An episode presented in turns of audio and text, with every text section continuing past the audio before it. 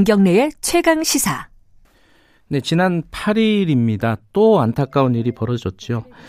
어, 택배기사 김원종 씨가 배송 중에 갑자기 호흡곤란이 일어났고, 어, 구급차에 실려서 병원에 갔지만은 끝내 어, 돌아오지 못했습니다. 올해로 벌써 택배기사분들이 이 과로사 의심 증세로 숨진 게 8명입니다. 어, 배달 중에 계단에서 쓰러져서 숨진 분도 있고, 가족 여행, 처음으로 가족 여행을 앞둔, 어, 그 전날 잠을 자다가 돌아가신 분도 있습니다. 이런 일들이 왜 벌어지고 있는지 오늘 좀 짚어볼게요. 먼저, 음, 고 김원종 씨 아버님을 좀 연결해가지고 당시 상황하고 이런 것들을 좀 여쭤보겠습니다. 어, 김삼영 아버님입니다. 아버님 나와 계시죠? 예, 예, 예. 예, 예. 저 화장을 마치고 장례를 끝냈다고 들었는데 어, 어째, 예, 언제였죠? 5일장 했어요. 5일장이요. 예. 예. 어, 장례는 좀 마무리가 잘 됐나요? 어떻게? 그 화장하는 건 이제 마무리가 됐는데요. 네. 이제 그 처리가 좀, 좀 시간이 걸릴 것 같아요. 어떤 처리를 말씀하시는 거죠? 그 뭐, 금융관계라든지 음. 지금 처리가 좀 안 됐어요. 그리고 지금 진단서가요. 네. 진단서가 나와야 이게 해결이 되는가 봐요. 아. 이게 과로사인지 아닌지 이런 것들을 또 어, 판명을 해야 되기 때문에 그렇군요. 예, 예. 예. 당시 상황을 먼저 좀 여쭤볼게요. 예, 그 119를 그 돌아가신 아드님이 예. 예. 직접 불렀다고 들었습니다. 그 쓰러지기 전에. 예, 예. 그래서 병원에 실려갔고 아버님도 병원으로 가신 거죠? 병원에서 연락을 받고서 갔는데 네.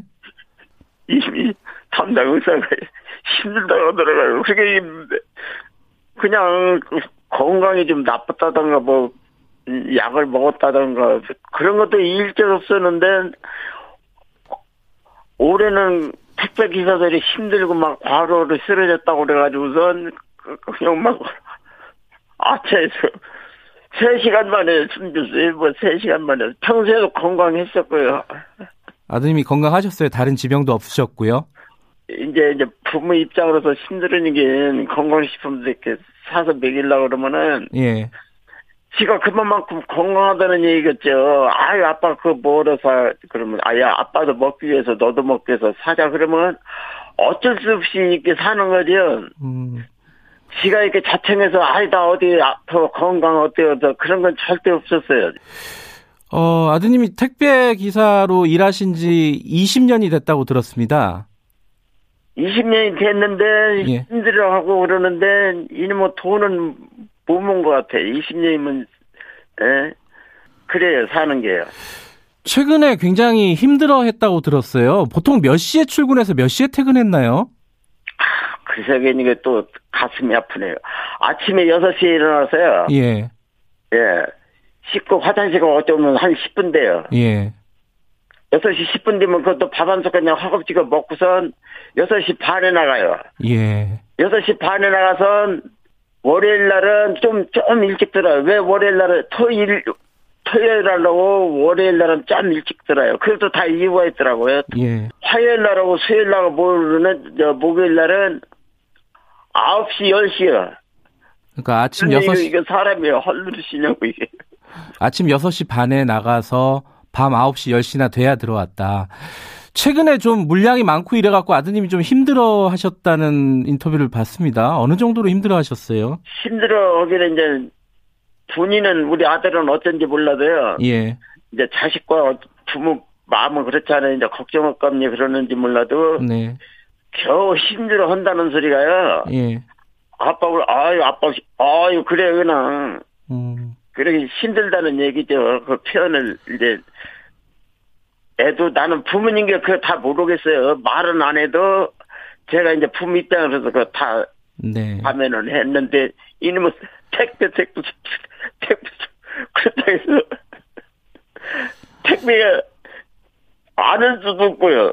택배는 안 난다고 다 하면 그거 어떻게 하겠어요? 어떻게 하겠어요? 이건 좀 다, 나 먹기 살기 위해서 하는 건지, 누구 위해서 하는 건 아니잖아요. 코로나 나온 지가 이게 몇 개월이나 됐느냐고, 몇 개월인데. 그럼 우리 아들까지 여덟 사람이에요, 여덟 사람. 네. 그것도 뭐 정부에서든지 뭐 노조에서든지 뭐든지 이게 에? 아버님 이렇게 인터뷰를 하시는 이유가 있으시다고 꼭 하시고 싶은 말씀이 있으시다고 들었어요. 어떤 말씀을 하고 싶으세요? 먹고 사는데 다 힘들잖아요. 네. 이유야, 이유야, 먹고 사는데 다 힘들잖아요. 아, 대통령도 힘들고, 다, 다 힘들잖아요. 그런데 네. 이 택배는 먹을 시간이 먹을 시간. 뛰어다니는 거예요, 뛰어다녀요, 먹을 시간. 음, 응? 이번에 난 그것도 저것도 몰랐어요. 대통령께서 뭐 이게 지원해주고 뭐 택배 뭐 지원해준다고 그러는데 몰랐는데 이번에 저 나오는 거 뉴스를 보니까 그것도 대통령께서 지원해준다고 했는데 안 왔다고 그러더라고요. 아, 아드님이 일하는 곳에는 인력 지원이 안 왔다. 다 백성들이 얘기하는 걸 다 일일이 그걸 어떻게 챙겨주냐고요. 에? 내 새끼도 내가 또다 보내주는데 백성이 한두 사람이에요. 그건 이해를 해요. 그런데 뉴스에 보고 알았어요. 뉴스에 그것도 뉴스. 음, 아버님 혹시 그 CJ 대한통운에서 예. 그 장례식에는 왔나요? 그러니 그, 그 얘기하는 게 또 목이 메이네요. 네, 나는 네, 이것도 저것도 몰라서 대한통에서 오는지 이 대통령이 오는지 네. 누군지도 그 상황에서 그 따지겠어요. 그런데 누가 그래요. 회사에서 장례비는 나올 거예요. 장례비는. 네. 그런데 그 상황 그 상황에 그 그런 소리 들어가겠어요?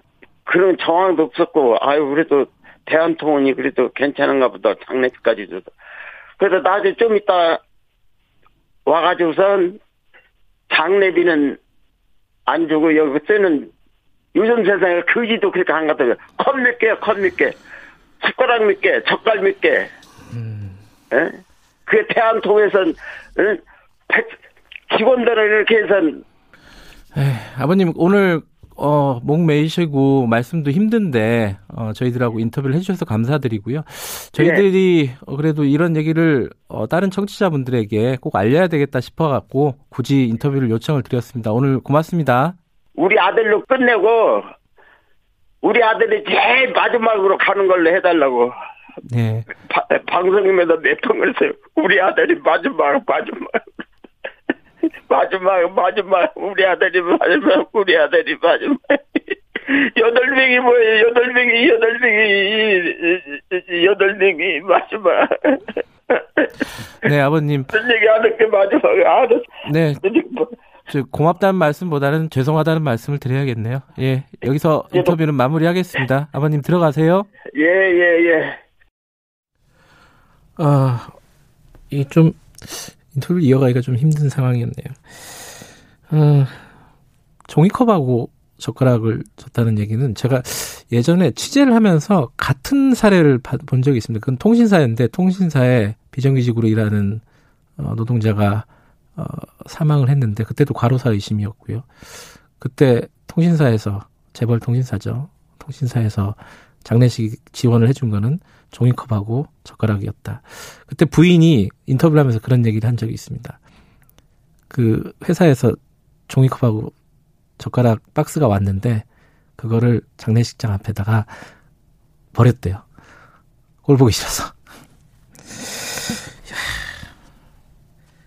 강규혁 택배 노동자 과로사 대책위원회 공동대표 좀 연결하겠습니다. 대표님 나와 계시죠? 네, 안녕하십니까.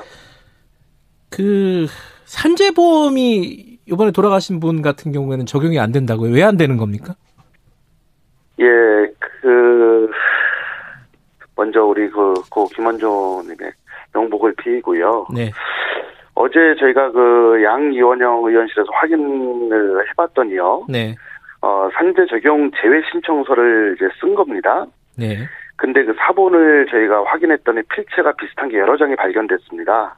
아, 그래요? 결국 예, 예. 그래서 산재 적용제 신청서가 본인이 제대로 작성했는지 대신 썼는지 확인이 필요한 첫 번째 상황이고요. 네. 어, 또 택배 현장에서는 사실은 이제 입직 신고도 하지 않는 경우가 너무 많습니다. 네. 그래서 입직 신고를 해도 산재보험 적용제 신청서를 암묵적으로 쓸 것을 강요를 현재 하고 있어요. 음, 노동자 입장에서 이제 가불관계지 않습니까? 예.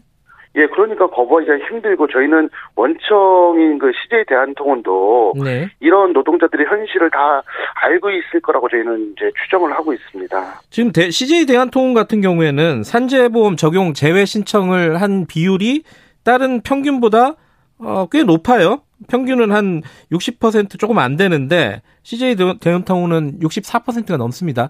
이게 뭔가 문제가 있다고 보시는 거네요. 예, 말씀드린 대로 어, CJ 대한통운에 실질적으로 그 이 4,910명이 일을 한다라고 신고가 돼 있는데 네.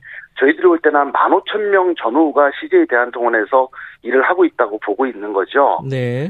이 차이가 뭔가 하면은 입직 신고라고 아 내가 일을 여기서 합니다라는 확인을 하지 않은 인원이 오히려 더 많다라고 음. 보기 때문에 실질적인 이 퍼센테이지는 저희가 볼 때는 확 내려갈 수밖에 없다고 보고 음. 있는 겁니다. 말씀하신 대로 이게 강요에 의해서 어 노동자들이 산재보험 적용 제외 신청을 한 것인지 이런 부분들 그리고 또 허위로 작성된 부분이 있는지 이건 좀 조사가 필요한 내용이네요. 네, 당연히 고용노동부에서 정확히 확인을 좀 해야 된다라고 보고 있습니다. 또 하나 어, 안타까운 점이 추석 때 이제 코로나에 추석이 겹치니까 물량이 너무 많아서 정부에서 대책을 마련했잖아요. 분류 작업을 할 때 인력을 좀 지원하겠다. 이게 이 회사에는 없었다는 거예요. 이 현장에는 아버님 말씀은 이게 왜 네. 이런 일이 벌어지는 거죠? 어, 사실은 추석 전에 저희가 이제 국민들이 너무 불편하실까봐 저희도 고심고심하다가 저희가 이제 분류작업 거부 투쟁을 멈췄는데요. 네. 어, 실질적으로는 2,670명을 투입했다고 발표를 했고 정부도 90불 이상 투입된 걸 확인했다라고 얘기들을 하고 있는데 네. 저희가 자체 조사를 해보니 가장 많은 날이 400명 전후예요. 네. 그래서 저희가 너무 황당해가지고 그러면은 도대체 2,670명을 어디다 배치했는지 좀 알려줘라. 음. 확인을 좀 하자 이런 네. 이야기들을 한 거고 네. 고인의 현장을 확인을 이번에 해봤더니 네. 다섯 명이 분류 작업을 했는데 그 다섯 명이 아르바이트 두 명, 택배 노동자 세 명이에요. 예. 근데 이 아르바이트 두 명의 이 인건비는 네. 나머지 택배 노동자들이 40만 원씩 내서 고용을 한 거고 네. 이세 명의 택배 노동자 우리 고인까지 포함인데 네. 고인들은 이제 40만 원을 이제 안 내게 되는 것이죠. 네. 고인은 결국 돈을 조금이라도 아끼려고 분류 작업을 돈 대신 나는 몸으로 하겠다. 음. 이렇게 한 거고 마지막으로는 우리 노동조합에서 자꾸 문제 제기를 하니까 노동조합 조합원이 있는 지점은 배치를 했는데 네. 조합원이 없는 지점에서는 배치를 전혀 하지 않은 거죠. 음. 지금 올해만 해도 8분이 과로사 의심으로 사망을 했다는 보도를 봤습니다. 이 중에 혹시 산재보험이 적용된 사람이 있나요? 올해 돌아가신 분 중에 이제 우체국 노동자의 경우 산재보험이 아, 가입돼 있어서 우체국 예, 노동자 사망, 예. 예. 사망보험금을 받았는데 네. 나머지 분들의 경우 아까도 말씀드렸지만 네. 입직 신고조차 안 하는 음. 경우가 많고 불법으로 일을 시킨 경우죠. 네. 오히려 이런 분들은 불법으로 일을 시킨 거기 때문에 산재 신청을 할 수가 있어요. 음흠. 저희는 이런 경우가 8분 중에 4분 정도로 파악을 하고 있고요. 네. 이건 역시 저희가 사실은 정확하게 확인할 수 없기 때문에 고용노동부에서 음, 네. 확인을 좀 해서 이 문제를 좀 해결해야 될 의무가 음. 있다고 저희는 보고 있습니다. CJ 대한통운이 그 사망자 8명 중에 5명이라고 합니다. 어, 이게 이유가 있을까요? 왜 CJ가 사람이 더 많을까요? 뭐 우연일까요? 어떻게 보십니까, 이 부분은? 어, CJ가 특배 물량의 한 50% 정도를 점유를 하고 있고요. 네. 배송 물량이 그렇기 때문에 상대적으로 가장 많습니다. 네. 근데 또 반대로 시설도 가장 좋기도 합니다. 네. 근데 회사에서는 예를 들어서 휠소터라든가 MP라인이라든가 현대화된 시설이 노동 시간을 많이 줄이고 있다라고 이야기를 하고 있어요. 네.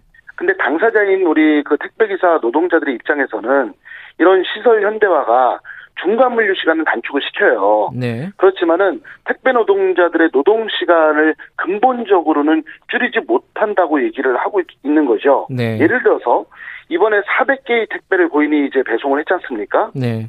근데 이게 아침부터 배송을 하는 게 아니고 아침 6시 반에 출근을 했는데 이거를 3시까지 분류 작업을 해요. 네. 그리고 3시 이후에 400개 배송하러 나가는 겁니다. 네. 결국은 하루에 15시간 이상씩 수개월째 코로나19라는 특수한 경우도 있는데 그러니까 결국은 과로사가 너무나 당연하게 저희들 곁으로 다가올 수밖에 없는 거죠. 네. 지금 청취자분들이 굉장히 많이 고인의 명복을 빌고 택배 기사분들에게 고마움을 표시하고 좀 제도적인 개선이 필요하다고 말씀하시는데 어 일부 이런 의견이 있습니다. 공하나 구원님 같은 경우에는 택배 기사님들 돈 많이 번다. 한쪽만 보지 않았으면 좋겠다. 1389님도 일을 많이 할수록 수입이 늘기 때문에 본인이 원해서 이렇게 수입을 올리려고 일을 많이 하는 거 아니냐 이런 얘기가 있어요. 이건 어떻게 말씀을 하시겠습니까? 택배 노동자들이 네. 본인 차량이라든가 기름값이라든가 여러 가지를 본인들이 다들 보험료라든가 다 이제 부담을 하고 있고요. 네. 저희가 예를 들어서 8시간 근무를 하면서 그 수입일을 하고 하면은 우리 그 국민들께서 말씀하신 대로 아, 수입이 평균 이상이구나라고 저희들이 이야기를 하고 있어요. 네. 근데 절대 근무 시간이 하루에 15시간, 16시간이란 말이죠. 네. 이런 걸 비교해 봤을 때 절대 금액이 많을 수가 없는 거고요. 네. 그래서 저희들이 얘기하고 있는 거는 절대 근무 시간을 좀 줄이고 그러면 물량도 우리도 고민할 수 있는 거죠, 당연히. 네. 그러면 더 많은 일자리가 또 창출될 것이고 저희가 예를 들어서 일반 누구네처럼 막 뭐 뭐 7천만 원, 8천만 원, 뭐 5천만 원 이상 이렇게 되지 않습니다. 이것저것 빼고 나면은 네. 서로 통계는 틀리지만은 월 한 300만 원 전후 정도가 내 수입이라고 보고 있습니다. 이것저것 네. 빼면은 근데 그게 8시간 근무하면은 그냥, 아, 그냥 그래도 평균 우리 정말로 많은 노동자들이 힘들지 않습니까? 네. 그래서 작지는 않구나라고 저희들 스스로 생각할 수 있는데 15시간 6일간 일하는 노동시간입니다. 예. 이거를 우리 국민들이 좀 봐주셨으면 좋겠습니다. 지금 그 17일하고 24일에 택배연대 소속 노동자들, 택배 노동자들이 배송을 중단할 계획이라고 밝혔습니다. 이 어, 김원종 씨 추모 기간으로 정하고요. 근데 이게 이제 어, 항의의 표시는 되겠지만 근본적인 제도 개선이 필요하잖아요. 가장 지금 시급하게 어, 바뀌어야 될 부분이 어떤 부분입니까? 두 가지를 꼭 말씀드리고 싶은데요. 네. 어, 어그저, 엊그저께 민주당 박홍근 의원실에서 생활물류 서비스법을 이제 발의하면서 이해관계자들이 다 모여서 협약식을 했어요. 네. 이 안에는 택배 노동자들의 모든 조건들이 다 들어가 있는데 완벽하지는 않지만은 네. 저희는 그래도 한 7, 80점짜리는 되고 최초의 택배 노동자들을 위한 법이기 때문에 하루빨리 이 법이 통과돼야 된다고 보고요. 네. 두 번째로는 가장 근본적인 문제가 배송의 이제 분류의 문제인데 네. 그래서 민간 공동 대책 기구가 필요하고 네. 민주당 을지로위원회에서 추석 전에 이미 제안을 했는데 현재 택배사들이 이제 거부를 하고 있어요. 네. 그래서 하루빨리 민간 공동기구를 구성해서 분류 작업과 관련한 대책을 세웠으면 좋겠고 저희들도 제가 인터뷰 때마다 말씀드리는데 네. 회사한테만 부담하라고 요구하지 않습니다. 저희들도 부담하겠습니다. 네. 저희들이 죽는 것보다는 조금이라도 우리도 부담할 테니까 같이 지혜를 음. 모으는 자리를 하루빨리 마련하기를 간절하게 호소드리겠습니다. 알겠습니다. 어, 강규혁 택배 노동자 가로사 대책위 공동대표였습니다. 고맙습니다. 네, 감사합니다. 그 전에 그 고 김원종 씨 아버님, 김사명 아버님도 연결을 했고요. 어, 모든 산재는 돈 벌려고 일하다가 발생을 하는 겁니다. 그렇다고 해서 아무도 책임이 없다는 말이 아니죠. 어, 크리스 정님이 코로나 대처 그거 하나로 한국을 선진국이라고 착각하지 않았으면 좋겠네요. 이런 말씀 보내주셨습니다. 자, 지금 시각은 8시 48분입니다.